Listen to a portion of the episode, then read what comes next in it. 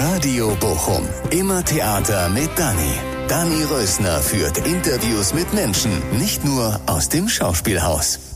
Klar. Nur ich woanders geboren bin. Ja. Meine Eltern wohnten zu dem Zeitpunkt schon in Bochum. Ich habe immer in Bochum gewohnt. Ich komme total aus Bochum. Ja, das sagt Oberbürgermeister Thomas Eiskirch, obwohl er in Hagen das Licht der Welt erblickt hat. Wir haben gesprochen über seine Liebe und Leidenschaft zu Bochum, egal ob als Privatperson oder als Stadtoberhaupt. Er hat mir erzählt vom Zivildienst im Kinderheim und LKW-Jobs im Studium. Und was mich brennend interessiert hat, war, gibt es eigentlich ein Bett im Rathaus für ihn? Ja, wie schön. Grünes Kanapee, ähm, seit sieben Monaten wieder geöffnet. Wir sitzen hier im Schauspielhaus Bochum und äh, sieben Monate Lockdown, jetzt Unlock vor uns hängt es. Und wen könnte man da besser treffen als das Oberhaupt unserer Stadt? Thomas Eiskirch, wie schön. Ja, freue mich auch hier zu sein. Ja, voll cool. Und wir haben gerade besprochen, ich darf du sagen. Ja, Machen wir ja sonst auch schon eine ganze Zeit genau. lang. Insofern ist das dann doof, wenn man sich ja, hier trifft, irgendwie das tut, anders ne? zu machen. Ja. Genau. 2008 oder so habe ich dich das letzte Mal interviewt, habe ich letztens im Sender. Echt? 2008? Ja. So lange ist das her? Ja, Wahnsinn. Da habe ich noch ne? ganz was anderes gemacht. Ja, da warst du noch nicht das Oberhaupt der Stadt. Stimmt. Genau. Ja, und jetzt sitzen wir hier. Wie schön, dass das jetzt klappt. Also wir haben ja mehrmals verschoben, ne?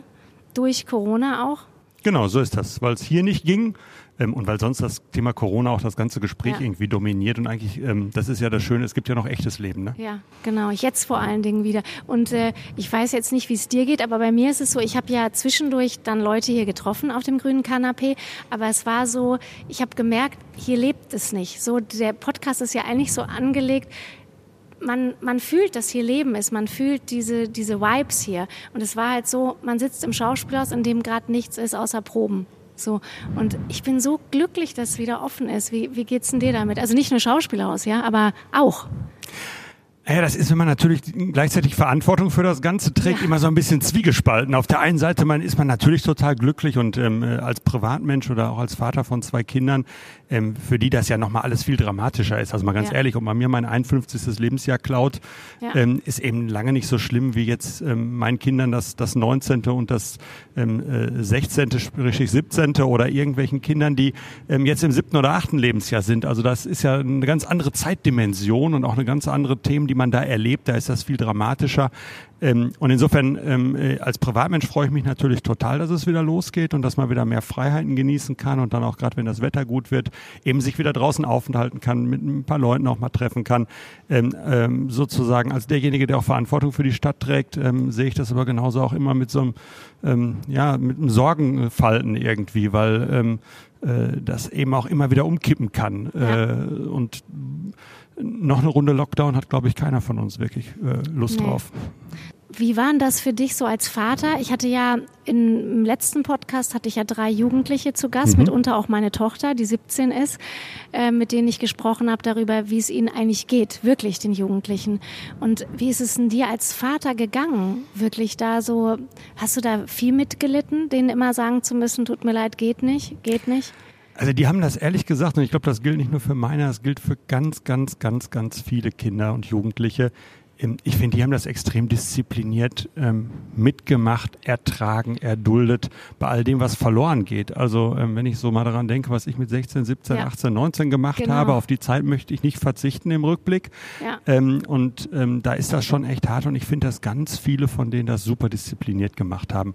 Ähm, und oftmals auch wirklich aus einer ganz großen, tiefen Überzeugung äh, für die Sache, aber auch für die eigenen Großeltern. Und wenn ich so, so ein bisschen jetzt mal so ein, so ein Jahr zurückdenke, ja äh, wahrgenommen werden natürlich immer die, die die Regeln nicht einhalten, also die draußen Mist bauen. Das mhm. sind die, die dann in den Fokus rücken, die man auf Facebook rauf und runter liest irgendwie.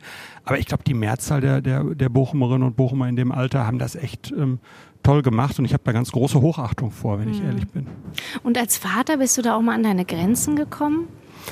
Also so allein, ich meine jetzt auch so vom Mitleid her, weil das ging mir zum Beispiel schon so, dass ich so, als jetzt wurde zum Beispiel so eine Klassenfahrt abgesagt, die super, super wichtig ist, elfte Klasse, Griechenland, Kunstfahrt und das war so dramatisch und das ja. ist ja so, man steht da einfach und sagt, es tut mir echt leid, dass ja. das jetzt auch noch. Ist ja das, was ich gerade gesagt habe, irgendwie, ja. was man so alles in dem Alter dann ja. ähm, nicht so ausleben kann, wie man das gerne ausleben möchte, ähm, auch an Erfahrungen, die man macht. Ähm, äh, das ist definitiv was, wo man irgendwie denkt, Mensch, das kommt eben auch nicht wieder. Ne? Also das kann ja. man irgendwie auch nicht mit ja. Äh, Mitte 20 nochmal nachholen, ja, genau. ähm, sondern es ist in der Zeit, aber ähm, insofern umso toller, ähm, wenn es jetzt wieder losgeht und ähm, äh, man vielleicht doch noch was davon eben auch mitkriegt. Ähm, ja, und insofern drücke ich meinen Kindern, aber eben auch allen anderen Kindern total die Daumen, das äh, dass es jetzt trägt und hält und äh, nach dem Sommer ist alles wieder ein bisschen normaler ist. Ja. Und Grenzen als Bürgermeister, als OB, bist du da auch an deine Grenzen gekommen so? Ja, klar. Also das muss man ganz ehrlich sagen. Es äh, gilt aber nicht nur für mich, gilt auch für alle Kollegen in den anderen Städten so. Ähm, so eine Zeit sucht man sich nicht freiwillig aus. Also das ist ein Maß an Verantwortung. Ich bin mir gar nicht sicher, ob man das nachvollziehen kann. Also äh, äh, wenn ich an die ersten Wochen zurückdenke, ähm, äh, wie extrem schlecht man da geschlafen hat, wie man wirklich körperlich diese Verantwortung gespürt hat, weil man wusste ja nicht, wie das wirklich weitergeht, wie viele Tote das gibt, was in so einer Stadt passiert, ähm, äh, was sich da entwickelt. Ähm, man trägt da eben wirklich Verantwortung für und das nimmt einen auch, auch mit, da schüttelt man nicht aus den Knochen. Ähm, also es ist überhaupt keine Frage, das Jahr ist extrem hart gewesen oder die anderthalb Jahre. Ähm, und ähm, als es ein bisschen wieder bergauf ging, war auch noch der Wahlkampf. Also das heißt, Kräfte kräftemäßig ist man schon relativ abgerockt, keine Frage. Und schläfst du dann auch echt richtig schlecht? So? Also nicht dauernd, ne? Also ja. die ersten Wochen ähm, ähm, schon sehr, aber es gibt ja, und ich glaube, das kann ja jeder in seinem Leben auch feststellen, auch in dieser Nicht-Normalität wieder eine eigene Normalität. Ja. Also ist ja so, muss man ja mal ehrlich sagen, man, man gewöhnt sich ja doch an vieles irgendwie. Ähm, äh, äh, aber es ist eine extrem anstrengende Zeit. Es ist eine Zeit, in der man die Verantwortung, die man immer hat, ähm, nochmal ganz besonders spürt und, und, und empfindet. Ähm, und ähm, wie gesagt, das geht nicht nur mir so, ich bin auch mal im Austausch mit meinen Kollegen, ähm, weil wir doch auch in einer spezifischen Situation sind. Also jeder trägt oder viele tragen an verschiedenen Stellen Verantwortung, aber irgendwo bündelt sich es eben auch mhm. für das, was da im Moment passiert. Und ähm, ja, das ist so, aber ich ähm, auf der anderen Seite ähm, ähm, gibt es auch viele ganz positive Rückmeldungen von vielen Menschen, die sagen, das hat in Bochum gut geklappt ja. und ihr habt uns da gut durch die Krise gebracht und ähm, wir haben uns da gut aufgehoben gefühlt und ein großes Zutrauen und Vertrauen haben. Und das macht es einem dann auf der anderen Seite auch wieder einen Tick leichter, damit umzugehen, wenn man das Gefühl hat, äh, die Leute merken auch, ähm, äh, dass man die Verantwortung spürt, aber dass man ihr dann anscheinend doch auch irgendwie gerecht wird. Mhm. Und wenn du jetzt so durch Bochum fährst, wie jetzt, du bist ja mit dem Fahrrad gekommen vom Rathaus, ne? siehst du dann Spuren von Corona oder fühlst du da noch Spuren oder glaubst du auch, es hinterlässt sowieso? Also Corona hinterlässt Spuren, ohne jede Frage. Es wird auch welche geben, die man sieht, aber es wird noch viel mehr welche geben, die man spürt. Und ich persönlich glaube, viele von den Sachen, die so am Anfang erzählt worden sind, die wird man gar nicht so sehen. Ähm, aber was man erleben wird, ist ähm, Spuren ähm, in, den, in den Herzen und ähm, äh, Köpfen und Bäuchen äh, der Menschen sozusagen. Ähm, äh, so von wegen Einsamkeit. Einsamkeit, so. also das ganze Thema psychosoziale Folgen. Wir haben ja auch eine, äh, als erste Stadt, ich, mindestens im Ruhrgebiet wahrscheinlich sogar, ich höre in ganz Deutschland, eine Stabstelle gegründet, die sich spezifisch mit diesen Themen auseinandersetzt, eben auch nicht nur für Kinder und Jugendliche. Es gibt auch alte Leute, die teilweise viel, viel weniger bis gar nicht jemand hatten, nur zum Reden. Also es ist ja nicht gleich mhm. immer so, dass es dramatische Spuren hinterlässt äh, an psychischen Folgen, ähm, die einen zutiefst runterziehen, sondern es ist teilweise eine Sprachlosigkeit, die auch eingesetzt hat, weil mhm. Menschen gegenüber gefehlt hat, mit dem man sich austauscht und über all solche Fragen ähm, das, wo es wirklich auch mit Krankheitssymptomen einhergeht, aber auch in dieser, dieser Alltagsveränderung, ähm, ähm, die man da hat, versuchen wir jetzt Angebote zu entwickeln, wie man, ähm, wenn es jetzt wieder ein bisschen besser geht, das auch auffangen kann irgendwie. Mhm. Also ich glaube, es ist zu kurz gesprungen, wenn man jetzt nur denkt an, ähm, äh, was passiert in der Innenstadt, wie sieht die aus, haben wir Leerstand, gibt es Läden, die vielleicht irgendwann nicht mehr existent sind oder so. Das sind auch alles Fragen, mit denen wir uns beschäftigen müssen und ich glaube, wo wir auch ganz gute Antworten für finden. Aber das, was mich noch mindestens genauso beschäftigt, ist, was passiert mit den Menschen und mit den Einstellungen der Menschen. Und ich weiß nicht, wie es dir geht. Auch da gab es ja in der Zeit die ganze Bandbreite. Also ganz mhm. viele, die einem das Herz haben aufgehen lassen, weil es ja. eine unheimliche Solidarität, ein Wir-Gefühl gegeben hat, wo sie füreinander eingetreten sind, in ganz alltäglichen Dingen sich geholfen und unterstützt haben. Ähm, ähm, ganz viel Herzlichkeit und Wärme. Ähm, und auf der anderen Seite habe ich eben auch die Leute erlebt, die ähm, je länger das dauerte, immer mehr die Ellenbogen ausgefahren haben, andere mhm. zur Seite gedrängt haben, nur sich sehen, dass ich in den Mittelpunkt stellen. Ähm, und das sind schon die Situationen, ähm, wo es dann auch frust, frustet ein Stück, wenn man sagt, mhm. Mensch, das muss doch nun echt nicht sein. Und ähm, apropos schlecht geschlafen, ne? hast du dann eigentlich so ein Bett im Rathaus oder fährst du immer nach Hause? Nee, nee. Gar nicht? Stellt man sich so, nee, stelle ich mir so nee, vor. Nee, so eine Kammer. Äh, grauenhaft, nee, auf keinen Fall. Äh, nee, nee, ähm, das gibt's nicht. Ähm, äh, Habe ich auch in Düsseldorf übrigens schon nicht gehabt. Es gab immer gute Gründe, warum ich mein Leben nicht nach Berlin wollte äh, beruflich, weil aus Düsseldorf konnte man abends fast immer noch nach Hause fahren. Also ich glaube übrigens, dass dann das auch ähm, äh, deutlich erdet. Also äh, eben dann nicht in irgendwie so so so, so, so Sphären. Nee, nee, also völlig klar, geht jeden Abend nach Hause, selbstverständlich. Es gibt übrigens auch keine Schlafkammer, es gibt auch ähm, nicht mal eine Dusche. Also wir bauen demnächst, wenn wir da, wo wir neu bauen, gibt es demnächst auch äh, nicht nur Toilettenanlagen, Sanitäranlagen im Rathaus, sondern auch Duschen für die, die mit dem Fahrrad kommen. Also ja. was machen ja viele Unternehmen mittlerweile auch. Äh, aber in dem historischen Gebäude gibt es das bisher mhm. noch überhaupt nicht und auch im Bereich nicht. Nein, nein, nein, das ist völliger Quatsch. Äh, gibt's nicht. Ich dachte, das sieht mindestens so aus wie hier das Intendantenzimmer. Da ist ja auch so ein Schlafsofa. Ja, gibt's aber nicht. Völlig verkehrt. Und dann hast du auch keine Stadtwohnung oder so, immer nach Hause. Eine Stadtwohnung für die paar Meter? Also ich weiß ja, dass es irgendwie Anno Tuckma Dienstwillen oder so gab, äh, aber ich glaube, das ist alles aus einer Zeit, äh, die so äh, äh, vor- bis pseudodemokratisch ja. war, wenn mich nicht alles täuscht. Und fährst du selbst oder lässt du das so einen Fahrer? Nee, ich habe einen Fahrer. Ich habe einen Fahrer, ähm, äh, äh, das ist auch mit meinen Arbeitszeiten nicht vergnügungssteuerpflichtig, wenn man ehrlich ist, ähm, äh, weil im Regelfall bin ich irgendwann abends um hm, halb elf, elf zu Hause im Durchschnitt, äh, mhm. manchmal früher, manchmal auch deutlich später ähm, bis halt alle Arbeit weg ist. Und ähm, äh, das ist so, äh, vor allem weil das äh, weitere Zeitfresser auch sind, ähm, wenn man zu Terminen kommt, ähm, eben ja, dann Parkplatz zu suchen, aber vor allem auch, weil ich die Zeit im Auto nutze, um da zu arbeiten. Also es ist eine gute Zeit, um Akten zu machen, schlicht und ergreifend, mhm. oder noch, noch die E-Mails zu Ende zu machen oder ähnliches. Ähm, und insofern ist das so. Wobei heute zum Beispiel ähm, bin ich auch mit dem Fahrrad ähm, zur Arbeit gefahren. Also es gibt Tage, da ist das anders, aber im Regelfall ist es so, ähm, dass ich morgens abgeholt werde und abends wieder nach Hause gebracht werde und tagsüber, wenn ich zu Terminen unterwegs bin, auch ähm, durch die Gegend gefahren werde. Und ist der nett, der Fahrer? Der ist super. Nee, echt, ohne Quatsch. Das ja. ist ein ganz toller. Äh, ein ganz netter Kerl und ähm, fährt nicht nur super, sondern es ist ja für, ganz wichtig im, im, im, im Auto auch ein gutes Klima zu haben. Das ist ja jemand, der kriegt ähm, äh, extrem viel mit, weil ich muss ja auch frei telefonieren können, also auch über Sachen, die eben keiner hören soll. Ja. Ähm, und äh, insofern ist es eine extreme Vertrauensstellung, aber der wird ja total gerecht. Auch so Streite mit deiner Frau, kriegt er dir dann auch mit? Nö, ähm, weil ehrlich gesagt ähm, äh, passiert gar nicht Streitest so häufig. du dich gar nicht mit Da haben wir früher mehr geschafft. Also ja. das schaffen wir kaum noch. Also ähm, äh, äh, ähm, ist wirklich so, muss ich ehrlich zugeben. Ist deutlich seltener. Ähm, und tagsüber bin ich ja auch nicht wirklich zu Hause. Also ich bin ja gar nicht greifbar zum Streiten, wenn ja. man ehrlich ist. Und nennt dich so ein Fahrer dann OB? Oder nennen dich alle OB? Nee, der nennt mich Thomas, ähm, äh, weil ich dem irgendwann das Du angeboten habe. Ähm, und das ist auch ganz unterschiedlich. Also ähm, das gibt's von OB, von äh, Chef äh, und Thomas äh, und Herr Eiskirch. Also alle Varianten haben wir im Büro, aber der Fahrer nennt mich äh, Thomas, wir duzen uns. Und findest du OB gut? Ähm, also die Aufgabe finde ich super. Ähm, die Titulierung, also ich höre da nicht so genau hin, ehrlich gesagt. Also ich mache das Amt total gerne. Ich mag okay. die Aufgabe total gerne. Ich glaube, das merkt man auch, dass ich das wirklich. Ist äh, es dein Traumjob? Äh, ich finde ihn super, ja.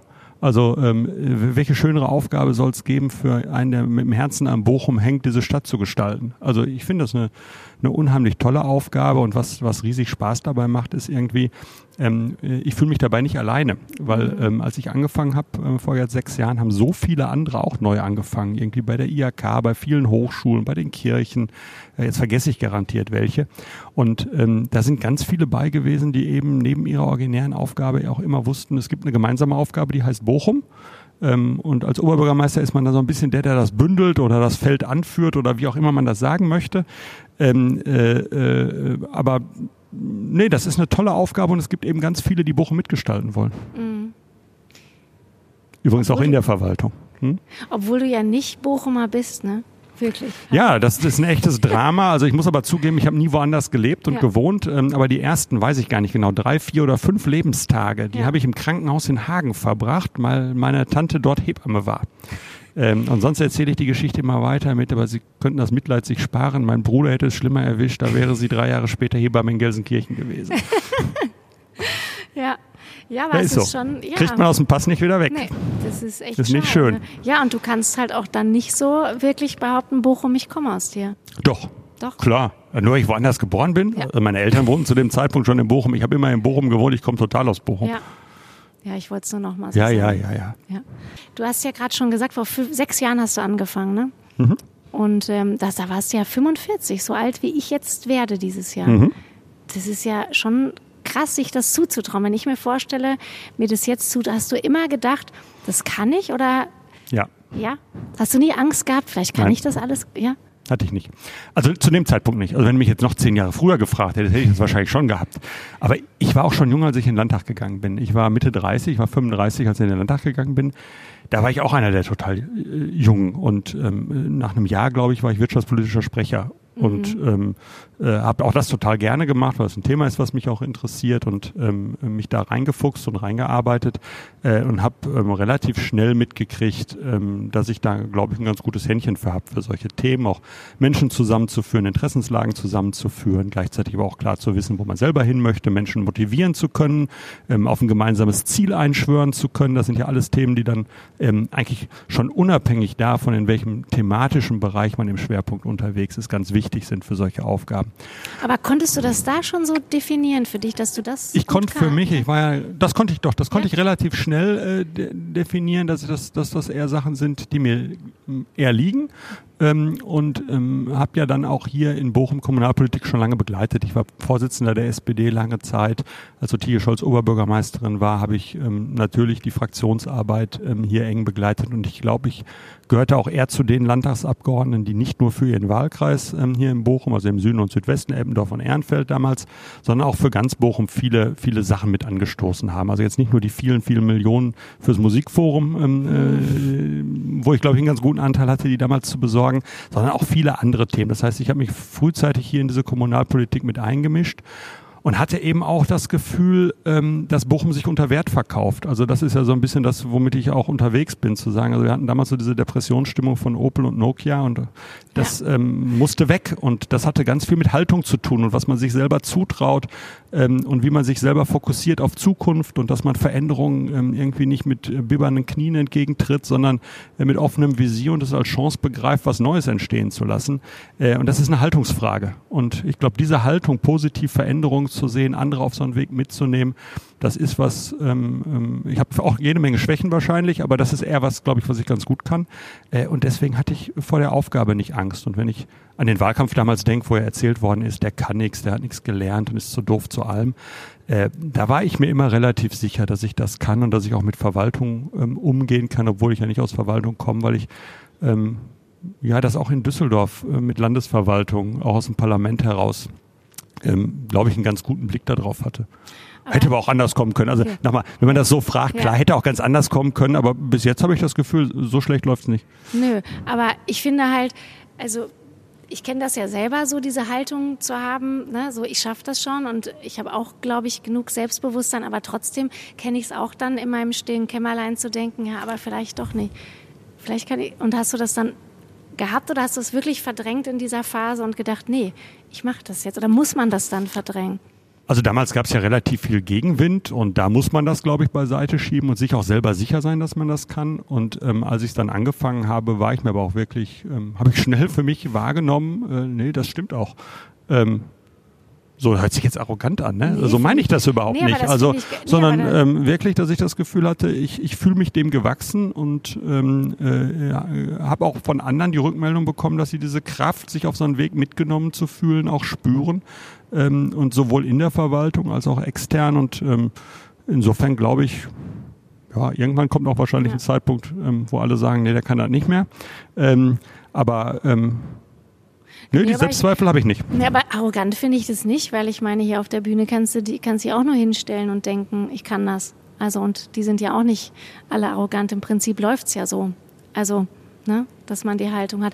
Hast du das eigentlich dann, wenn du, als du dann gewählt worden bist und dachtest, okay, ich habe jetzt auch relativ viele Auftritte in der Öffentlichkeit und muss präsent sein, hast du dann so Schauspielunterricht oder so genommen? Oder so, Nee. so körpersprachlichen Nee, Unterricht? nee. ich habe, als ich im Landtag war, ähm, klar auch Rhetoriksachen gemacht. Äh, und ich habe auch einmal so eine, so eine Sprachgeschichte gemacht, weil ich falsch rum atme. Das habe ich aber nicht weggekriegt. Also Ich atme verkehrt rum. Das ist bei langen Reden relativ ätzend, äh, weil das im Hals irgendwann an, schwer anfängt zu kratzen. Ich kriege es aber nicht weg. Also ich arbeite verkehrt, verkehrt rum ins, ins Zwergfell rein. Also ja? ich arbeite, genau, ich, also ich atme genau verkehrt rum. Zum falschen Zeitpunkt geht der Brustkorb raus und das Zwergfell rein oder ja. umgekehrt. Genauso wie man es nicht machen soll, aber ich kriege es nicht weg. Okay. Also wenn ich mich darauf konzentriere schon, ja. ähm, aber wenn ich äh, Reden halte, dann sollte ich mich ja auf den Inhalt konzentrieren nach Möglichkeit und dann klappt das wieder nicht. Ja, und kannst du dich zum Beispiel noch erinnern, so an deine erste Rede? Ah, die, ah, die war mit 18 auf einem Parteitag der SPD. Ähm, da kann ich mich ja sogar an den Inhalt äh, noch ein bisschen erinnern. Ähm, äh, äh, Ging es auch um Kommunalpolitik. Aber ähm, Reden ist zum Beispiel wirklich was, was ich gerne mache. Ähm, und ähm, äh, wo mich manchmal auch schon mal auch meine Kinder mal gefragt haben, ob mir das eigentlich was ausmacht, wie viele Leute da sind. Ja. Ähm, und das ist äh, völlig unerheblich, wenn ich ehrlich bin. Also das kann manchmal auch vor ganz wenigen ähm, nervös und aufgeregt sein, ähm, vor allem dann, wenn man sich im Thema vielleicht nicht ganz sattelfest äh, fühlt oder wenn das ein Auditorium ist, wo viele Leute sind, wo man denkt, oh, die wissen viel mehr als ich. Ähm, äh, äh, aber wenn das nicht der Fall ist, ähm, dann ist das eigentlich in der Skalierung ähm, ähm, überhaupt kein Unterschied, ob ich das vor 20 Leuten oder vor dreieinhalbtausend mache. Und bist du manchmal nervös? Ja, klar. Ja? Nein, das gibt schon, ohne jede Frage. Ja. Aber es, es hängt nicht an der Menge der Menschen. Okay, dann hättest du ja doch Schauspieler werden können. Oder Sänger oder so. Oh, Sänger. Wenn ich was besonders gut schlecht kann, dann ist das Singen. Hörst du Musik?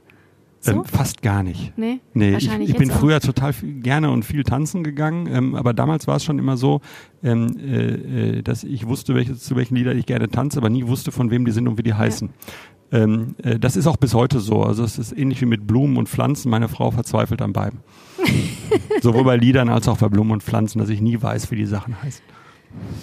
Wolltest du schon als Kind Bürgermeister werden? Also gab es da schon so diese Affinität? Nee? Also Nein jetzt ohne Quatsch, das, die Idee hatte ich nicht mal, als ich, ich, ich habe ja auch, äh, bin in die Berufspolitik durch Zufall gekommen. Also das war, war nie Absicht. Ähm, ich habe ähm, äh, mich schon in der Schule politisiert, also die 80er Jahre hat ja ganz viele Parallelen zu jetzt, also nicht nur in der Mode, sondern auch wieder in der Jugend, die sie politisiert ist und ähm, das war definitiv ähm, sozusagen diese, das Thema gegen rechts, das, was es im mhm. Nationalsozialismus gab, darf es nie wieder geben und Demokratie lebt eben davon, die, oder die ist auch nur dann gut zu schützen, wenn, wenn, wenn viele Demokratie leben. Und ähm, das passiert eben im politischen Diskurs, auch in Parteien. Ähm, man kann auch für die Gesellschaft und Demokratie an ganz anderen Stellen als Jugendtrainer im Sportverein was machen. Also es ist alles Demokratie erhalten, finde ich. Und wenn man sich für Gesellschaft, in, ja, also das ja. gegen rechts war die Motivation ähm, und habe dann geguckt, wo ich mich engagiere. Ist halt die SPD geworden und ähm, äh, ähm, habe das dann wirklich rein ehrenamtlich gemacht und ähm, ich kann mich an den Tag noch gut erinnern, wo der Vorgänger damals in, in, in Düsseldorf, ähm, Wolfgang Clement, nach Berlin ging und mhm. ich ähm, äh, äh, nicht auf die Idee gekommen bin, aber andere, die dann anriefen und sagten, Thomas, du wärst doch der richtige Nachfolger. Und dann mhm. habe ich darüber nachgedacht und habe gesagt,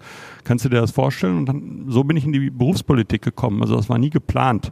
Mhm. Äh, ja, und mir hat das, als ich in Düsseldorf war, dann eben hier mitzubekommen, was kann man in so einer Stadt umsetzen und dann eben auch Projekte, die ich aus Düsseldorf mit angeschoben habe, ähm, ist es dann spannender geworden, als Ottilie Scholz dann gesagt hat, ich, ich, ich stehe nicht mehr zur Verfügung, ich kandidiere nicht erneut. Ähm, da war das dann schon klar, dass ich das wirklich gerne machen möchte. Mhm.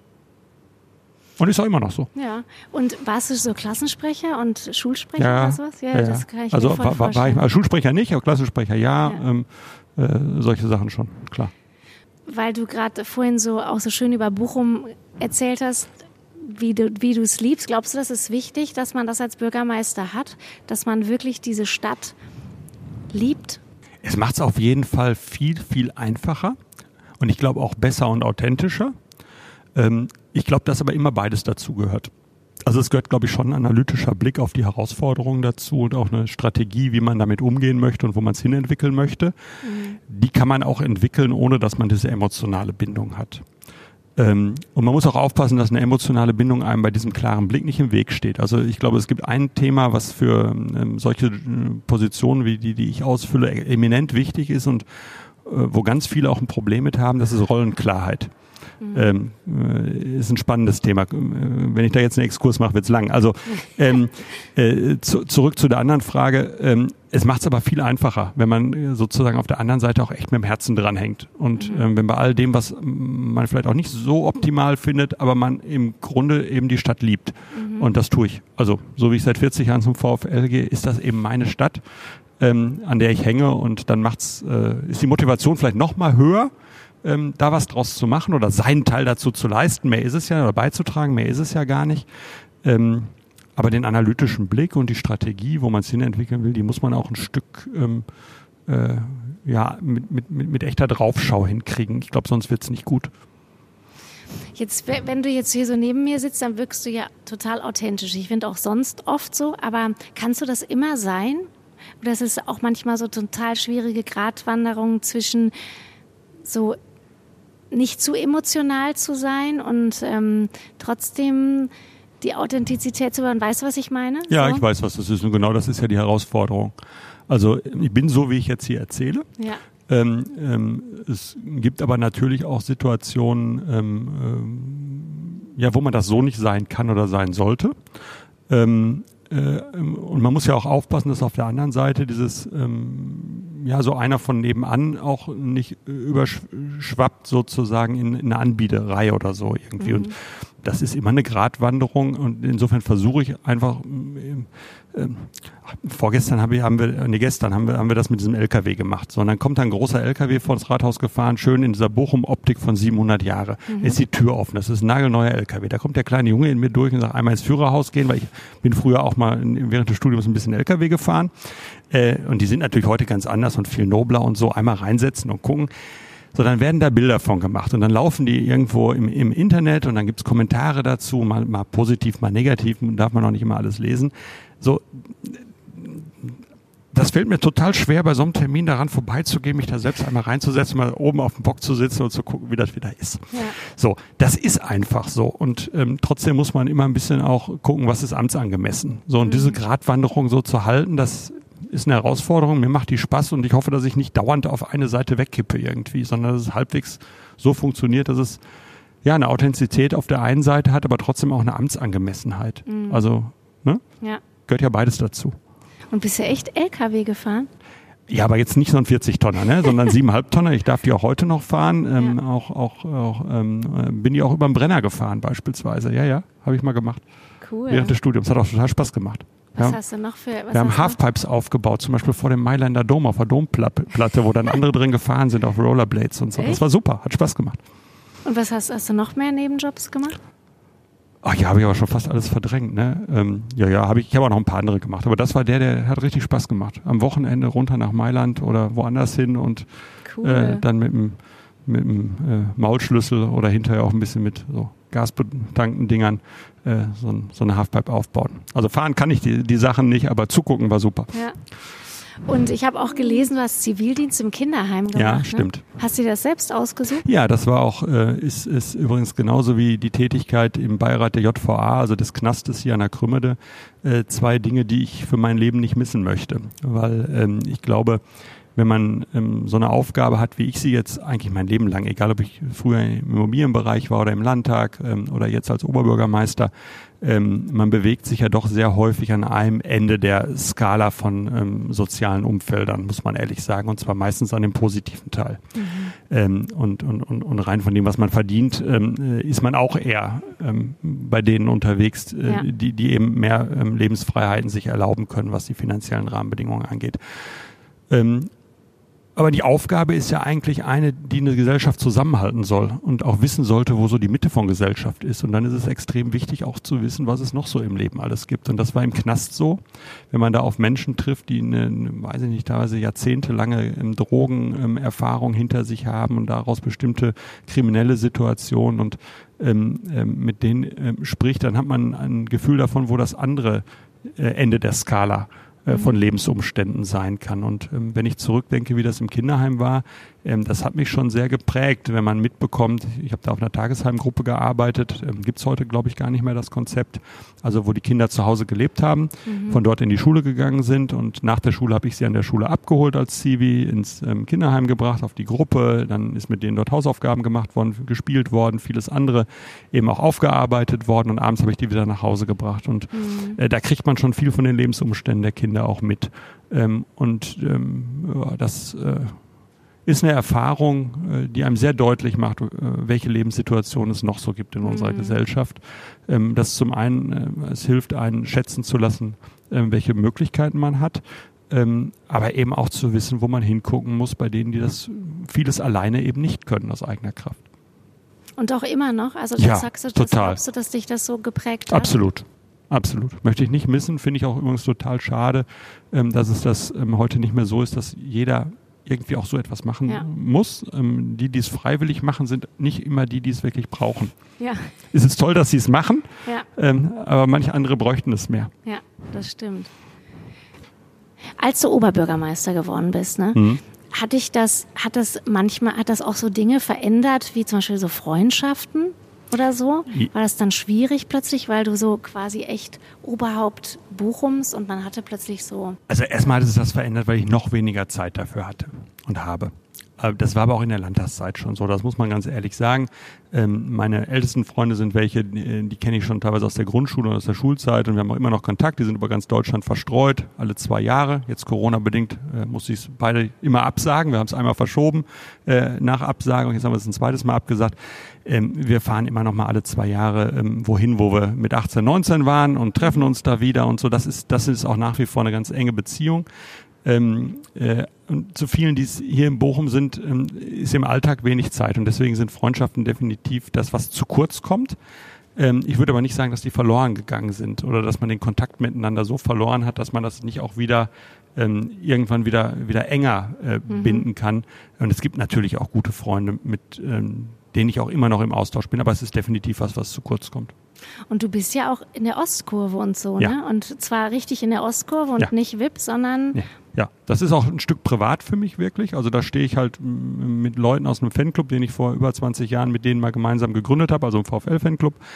Ähm, und drumherum um uns stehen auch welche. Ähm, das ist ja so, das ist das Komische. Also ähm, auch auf den Stehplatzkurven hat man ja äh, feste Plätze sozusagen. Es stehen ja immer die gleichen drumherum. Jetzt ist wahrscheinlich demnächst wieder anders. Jetzt kommen die ganzen ähm, äh, äh. Erfolgsfans plötzlich. Also wir stehen da eben auch, wenn es richtig Mist läuft ähm, und nur, nur 7000 im Stadion sind.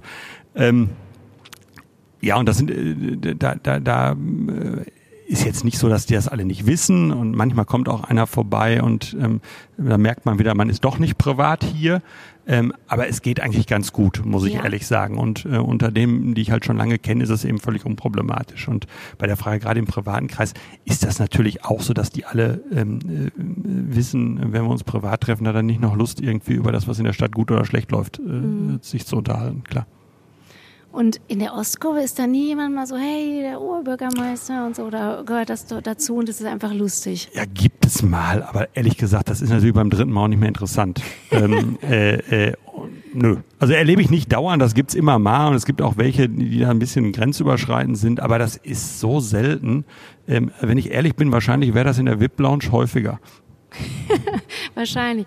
Jetzt haben wir vorhin darüber, über deine Haltung geredet und dass du die Stadt nach vorne bringen willst. Und glaubst du, das kann doch kein Zufall sein. Hier Bochumer Schauspielhaus, tausend Preise eingeheimst, nicht tausend, aber es fühlt sich so an. VfL steigt auf in die erste Liga und du bist Bürgermeister. Hat das was mit dir zu tun vielleicht? Das glaube ich nicht wirklich, wobei, wobei das ganz witzig ist, weil ganz am Anfang der Dienstzeit auf einem IHK-Empfang ähm, sollten die drei neu gewählten Bürgermeister, also da waren auch noch die aus Witten und Hattingen dabei, äh, mal sagen, was sie sich denn für das Ende ihrer, ihrer Amtszeit sozusagen vorstellen. Und ich kriege es nicht mehr ganz zusammen, aber ich glaube, es waren mehr Arbeitsplätze, mehr Wohnungen, erst ein, ähm, äh, äh, ein Schauspielhaus, was wieder Preise kriegt und ein Erstligist der Fußball-Bundesliga. Also ich glaube, ich habe das relativ genau so zusammengefasst. So fast, also ich kriege es nicht mehr ganz zusammen, aber es war eine ganze Menge davon dabei und das ist natürlich toll, dass das irgendwie jetzt alles eingetreten ist. ja. Warst du im Stadion, ne? Ähm, ja, also das war natürlich auch eine Überlegung, wie machen wir das? Ähm, weil ich bin natürlich auch die ganze Zeit nicht da gewesen. Ich habe zu Hause geguckt. Ähm, ja auch keiner. so ist das. ähm, und dann war eben die Frage, was passiert an dem Tag und wie machst du das? Ähm, und eigentlich war das eine Sache, die konnte man nur falsch entscheiden. Also ähm, wenn ich nicht hingehe, ähm, äh, dann heißt es, ähm, aber man muss denen doch offiziell gratulieren. Ja. Ähm, und wenn ich hingehe, heißt es, guck mal, der hält sich für was Besseres.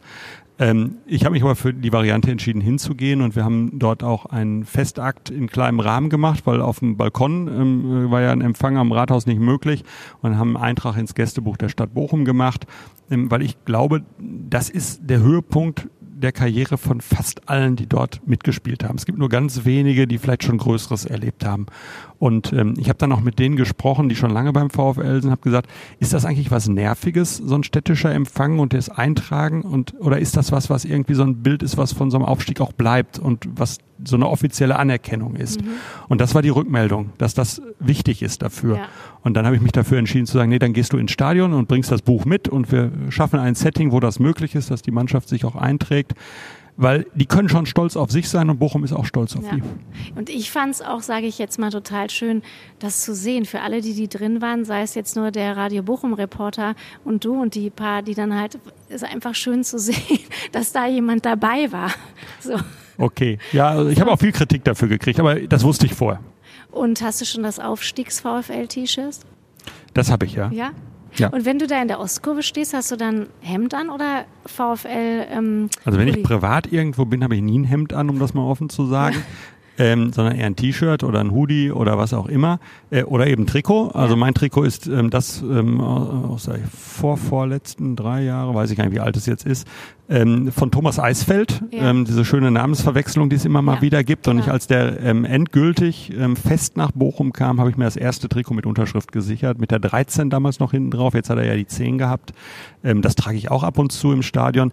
Ähm, Hemd habe ich dann im Stadion an, wenn ich von einem offiziellen Termin vorher gekommen bin. Also wenn es nicht mehr reicht, um sich umzuziehen, dann gibt's das auch mal, klar. Mhm. Hast du eigentlich auch so Termine wie so, weil ich komme ja zum Beispiel von einem Dorf, ne? Und da hat, hat der Bürgermeister ja immer so zum 100. Geburtstag der 100-jährigen mhm. Blumen und so mhm. gebracht. Gibt es das hier in Bochum auch? Das, das gibt es auch. Das gibt es auch. Ähm, das machen aber in einer größeren Stadt im Regelfall ähm, die Bürgermeisterinnen und Bürgermeister, also diejenigen, die mich ehrenamtlich vertreten bei Repräsentationsaufgaben. Mhm. Oder bei ähm, 90. Geburtstagen beispielsweise die Bezirksbürgermeister. Also ähm, das ist was, was ich ganz selten wirklich selber mache, aber es gibt jedes Mal, ähm, überbringen die einen Brief von mir. Mhm. Ähm, so wie ich jetzt ja zum Beispiel allen Bochumern und Bochumern, die am 8. Juni Geburtstag haben, einen Geburtstagsbrief geschrieben haben, weil sie am gleichen Tag Geburtstag hatten wie die Stadt Bochum, die jetzt ja 700 ah, geworden okay. ist. Ähm, also die Briefe sind dann schon von mir, aber die Blumen mhm. werden im Regelfall von anderen überbracht. Was sind denn so deine Lieblingstermine als Bürgermeister? Weil du sagst, du magst den Job. Gibt es sowas, was du besonders gerne machst? Das ist jetzt alles so lange her. Ich habe ja anderthalb Jahre ja. diese Termine nicht mehr gemacht. Genau. Also ähm, ein anderer Kollege äh, aus einer Nachbarstadt hat mir gesagt, Mensch Thomas, man fühlt sich im Moment ein bisschen wie Oberstadtdirektor. Also man macht, äh, früher gab es ja, in, für die, die jetzt zuhören und das nicht wissen, ähm, früher gab es ja, äh, ist ja die Aufgabe, die ich jetzt habe, geteilt gewesen. Es gab jemanden für die Verwaltung, den Oberstadtdirektor. Genau. Und es gab einen Oberbürgermeister, ähm, der die Stadt repräsentiert nach außen. Und diese Funktion ist vor 25, 26 Jahren äh, zusammengefasst worden und ich mache jetzt beides sozusagen. Und ähm, für den Repräsentationsteil gibt's halt Stellvertreter, die Bürgermeisterinnen und Bürgermeister und ähm, für den Verwaltungsteil den Stadtdirektor, äh, der mich vertritt. Ähm, und diese ähm, schönen öffentlichen Termine sind ja alle ein bisschen zu kurz gekommen, wenn man ehrlich ist. Und insofern ja. bin ich jetzt ganz gespannt, was in diesem Sommer wieder alles kommt. Es gibt ganz viele tolle Termine, muss man sagen. Also klar, so eine Zeltfestivaleröffnung macht ja. Spaß ähm, äh, solche Kulturevents insgesamt, ähm, wenn ich mal als Hundertjährige des Schauspielhauses hier ja. denke, ähm, äh, das war ein tolles Erlebnis. Also es gibt schon schöne Sachen, ähm, äh, was man wirklich gerne macht. Ähm, es gibt aber auch fachlich tolle Geschichten. Also ja, wo man, wenn ich mir daran erinnere, als was Max-Planck-Institut sozusagen geschafft haben für mhm. Bochum oder so, das sind auch, auch Situationen, an die man sich gerne erinnert. Als ich mit Markus Gloria gesprochen habe, ne, weißt du ja, ne, ja. Bochum total, ja. habe ich ihn so gefragt, ob er auch mal das Gefühl hat, so wenn er hier so durchgeht, sein Festival, ob er dann auch denkt, wow, ich ist schon geil, was ich da Bochum geschenkt habe, ne? Und ist es bei dir auch so, dass du so manchmal so ein bisschen stolz bist auf dich selbst und auch was du machst und so, dass du, wenn du vorm Rathaus stehst, dass du denkst, wow, schon geil, Thomas. Nee, also das nicht, aber schon, dass ich manchmal denke, ist eine Menge, was wir in den letzten sechs Jahren geschafft haben. Aber mit wir meine ich eben auch ganz viele. Also das mhm. ist eben nicht nur Stadtverwaltung, das sind ganz viele Akteure in der Stadt und viele Bürgerinnen und Bürger, weil so eine Haltungsänderung, den kann man ja nicht, nicht befehlen, sondern ähm, die kann man nur vorleben und andere versuchen mitzuziehen. Und wenn ganz viele das vorleben und versuchen, andere mitzuziehen, dann ist die Kraft größer. Und ich habe das Gefühl, das ist, das ist uns wirklich ganz gut gelungen. Und wir kriegen es auch sichtbar gemacht. Also wenn ich an Mark 51.7 denke beispielsweise oder wenn ich jetzt die Planung für das Haus des Wissens denke, ähm, mit diesem tollen Dachgarten hinterher oben drauf und unten der Markthalle oder wenn ich an den neuen Husemannplatz denke, ähm, äh, oder aber auch wenn ich ans Fliedner Haus denke, wo wir einen Neubau für Obdachlose ähm, ähm, gebaut haben irgendwie. Ähm, das sind alles schon so Sachen, wo ich sage, nee, ähm, wenn man da vorbeifährt oder vorbeigeht, ähm, das ist schon ein Stück äh, verändertes Bochum. Und da haben viele einen Beitrag dran geleistet. Ich auch. Und gibt es manchmal so Sachen, dass du dir so aufschreibst, weil du so Geistesblitze hast und denkst, das will ich noch machen? Ja. Ja? Hast du so eine Liste? Ja. So, Echt? Ja, habe ich schon in Düsseldorf gehabt. Ich habe immer gesagt, äh, äh, manche Projekte muss man selber im Blick behalten. Ähm, wenn man die nicht im Blick behält, dann gibt es auch immer mal welche, die die gerne in den Schubladen verschwinden lassen. Ähm, und deswegen habe ich immer so eine Top-Ten-Liste, ähm, äh, die ich selber im Blick habe und wo ich die Leute auch regelmäßig mit nerve. Und ähm, wenn was erfolgreich fertig ist, darf was Neues drauf. Und gibt's gibt's was, was unbedingt noch in deiner Amtszeit oder in deinen Amtszeiten passieren muss? Also ich meine, jetzt ist der VfL schon aufgestiegen. Ne? Jetzt wird es langsam eng, ne? Schon, ne? Genau. Das hättest du dir eigentlich noch aufheben müssen, ne? Ja, ich habe ich hab, ich hab, ähm, äh, in einem der ersten Interviews, als ich Oberbürgermeister wurde mit der WAZ, ähm, äh, wurde ich gefragt, wann steigt der VfL denn auf? Und meine Antwort war noch, während ich Oberbürgermeister bin. Und in der Zeitung stand dann aber, der VfL steigt bis 2020 auf. Und dann habe ich dem Redakteur neulich mal gesagt, er hätte unterschätzt, wie lange ich Oberbürgermeister bin. ähm, und jetzt hat das geklappt, dass der VfL auch aufgestiegen ist. Na, jetzt Spaß beiseite. Ja. Ähm, äh, äh, ich glaube, wir haben so viele Dinge angestoßen, dass es jetzt auch erstmal wichtig ist, Sachen fertig zu bekommen.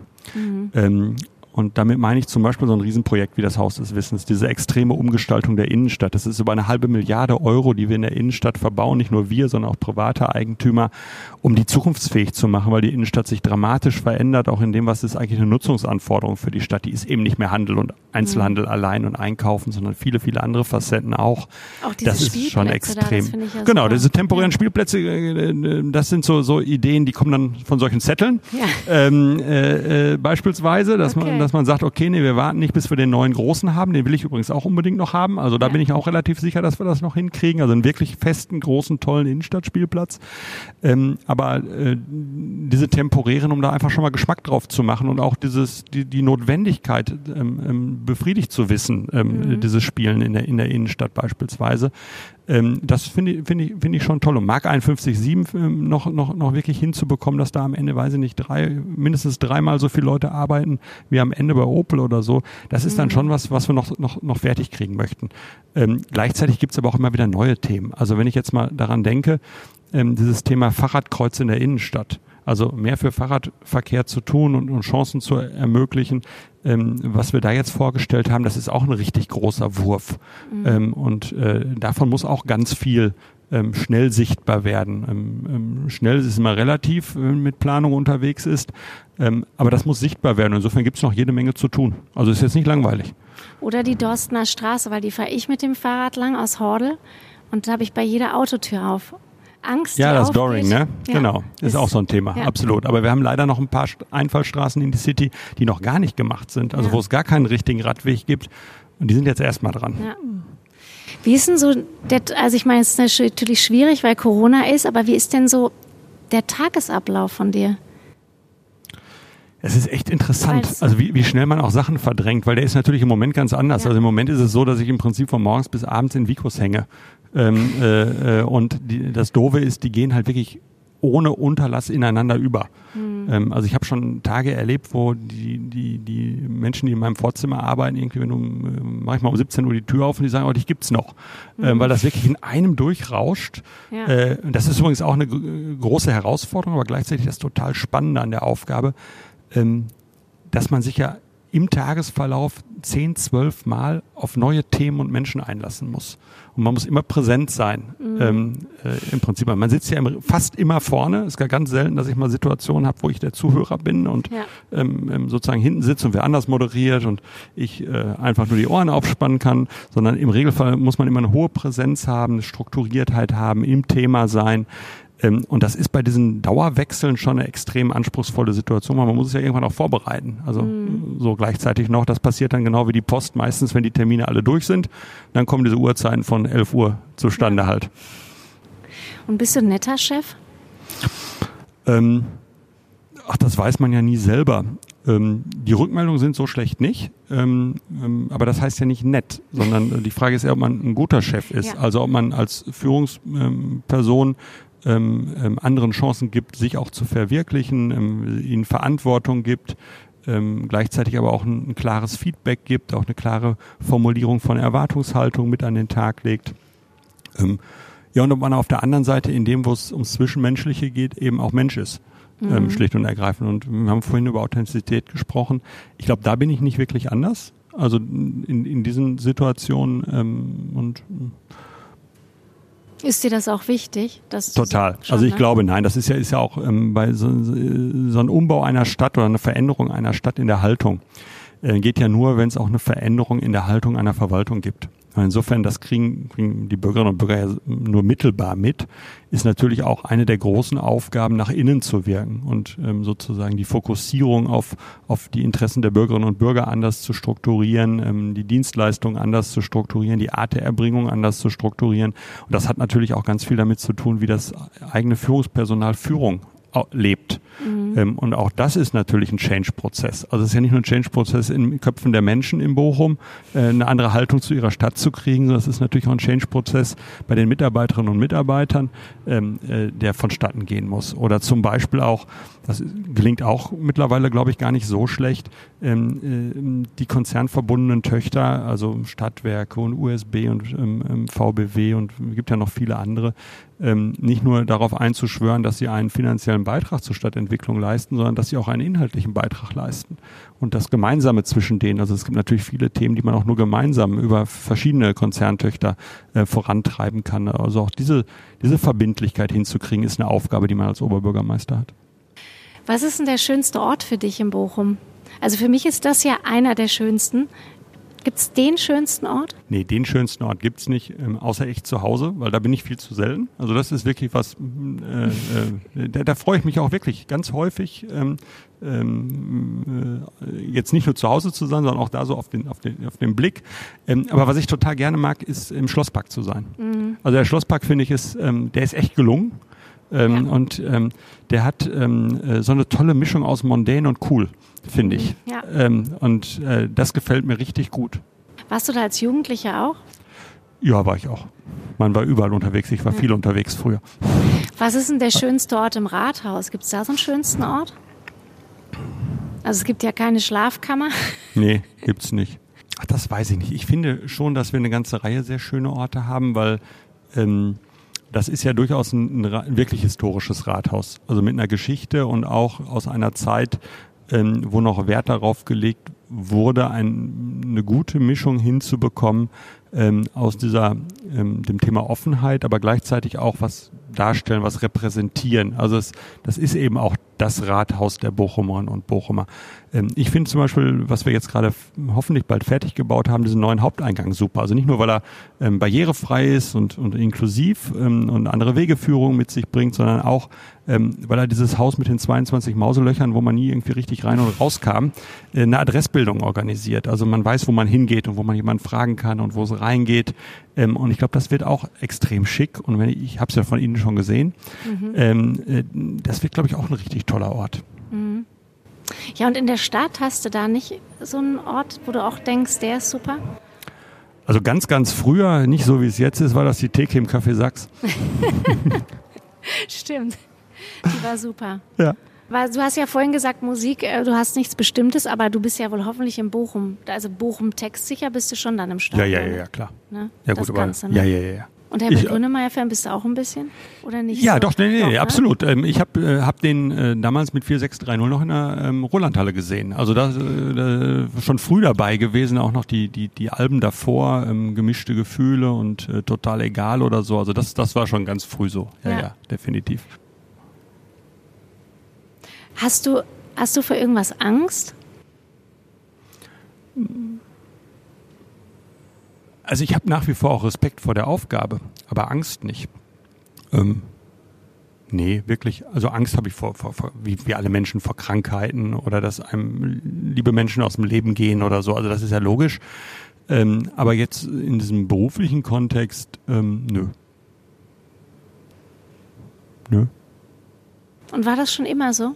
Nein, das heißt ja nicht, dass man, dass man ähm, äh, frei von Unsicherheiten ist oder dass man auch sieht, wo man äh, Defizite hat, wo man äh, besser werden sollte. Also das ist ja nicht, nicht gleichzusetzen mit Angst, sondern das ist mit, mit, einer, mit einer Wahrnehmung, ist ja nicht mal immer Analyse, sondern manchmal auch wirklich nur mit einer Wahrnehmung oder ich glaube, wenn man relativ offen ist, sich auch möglichst ehrlich spiegeln, spiegeln zu lassen und nicht nur Leute um sich vereint, die äh, einen super finden, mhm. ähm, äh, dann hilft das ähm, eminent, ähm, an solchen Stellen dann auch besser zu werden. Aber das ist ja nicht mit Angst gleichzusetzen ähm, mhm. oder mit Furcht davor oder so, sondern das ist ein ganz normaler Blick auf die eigenen Defizite äh, und man wird auch nie alle abstellen können, aber man kann natürlich ähm, auch an welchen arbeiten.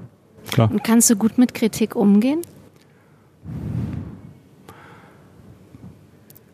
Also erstens, ich lasse die an mich rankommen. Mhm. Manchmal nehme ich mir die auch dann vielleicht manchmal sogar zu sehr zu Herzen. Ähm, ich versuche die auch für mich nochmal zu hinterfragen, aber es gibt eben auch ganz häufig Dinge, wo ich dann sagen muss, das stimmt. Und es gab natürlich auch schon Situationen, wo ich auf Leute zugegangen bin, wo ich sie ungerecht behandelt habe oder gesagt habe, tut mir leid, das war nicht gut, hätte ich anders machen sollen oder ähm, ja, logisch gibt's das, klar. Und wenn man jetzt so, so was du vorhin erzählt hast mit dem Stadion, dass du halt wusstest, dass da vielleicht ne, so ein kleiner Shitstorm, dass viele das halt klar. nicht geil finden. Wie ist denn das da? Kannst du dann mit sowas umgehen? Also Facebook Oder geht mir schon schwer auf den, Ke ja? schwer auf den Keks. Jetzt hätte ich fast was anderes gesagt. Also ähm, definitiv, ja. ähm, weil, weil ähm, man da den Eindruck bekommt von Zusammenrottung von eigentlich allem nur Negativen und sich runterziehenden. Gibt auch andere Sachen dort. Also gibt es auch. Ähm, äh, aber das ist schon eine Zusammenballung ähm, mhm. ähm, von vielen Dingen, wo man oftmals den Eindruck hat, ähm, da ersetzt Meinung Ahnung. Ähm, so, mhm. das ist schon nervig. Äh, und da muss man immer gut aufpassen, dass man sich davon selbst nicht so runterziehen lässt. Aber auch das hat ja wieder nichts mit Angst vor irgendeiner Aufgabe nee. zu tun, sondern mit diesem Gefühl, dann darf sich da nicht zu sehr von runterziehen lassen. Auf der anderen Seite muss man aber auch mitkriegen, wo Leute Sachen doof finden. Also ich glaube, die große Herausforderung in diesen Aufgaben, wie ich sie ausfülle, ist eine gute Mischung zu haben aus Dickhäutigkeit und Feinfühligkeit.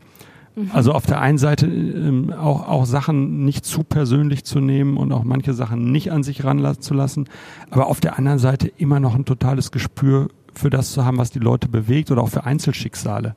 Also wenn ich manchmal mitkriege, was so in der Bürgerstunde bei mir auch an Themen kommt oder so, ähm, ähm, diese Empathie zu behalten, also diese Mischung hinzukriegen. Mhm. Auf der einen Seite nicht alles persönlich nehmen und so, so richtig in den eigenen Kern kommen zu lassen und gleichzeitig eine Offenheit und eine Feinfühligkeit zu haben, das, was, was Menschen wirklich sorgt, auch mitzubekommen oder da, wo Ungerechtigkeiten entstehen und Sachen einfach nicht richtig sind, ähm, dann vielleicht das Amt manchmal zu nutzen, um zu sagen, da sorge ich jetzt für Gerechtigkeit. Mhm. Vielleicht auf dem Weg, der schneller geht oder so. ja. Ja, Mensch. Danke, Thomas. Und wie Gerne. schön, dass ich dich duzen durfte. ich bedanke mich fürs Gespräch. Hat Spaß gemacht. Danke auch. Gerne. Bis bald. Radio Bochum. Immer Theater mit Dani. Unser neuer Podcast.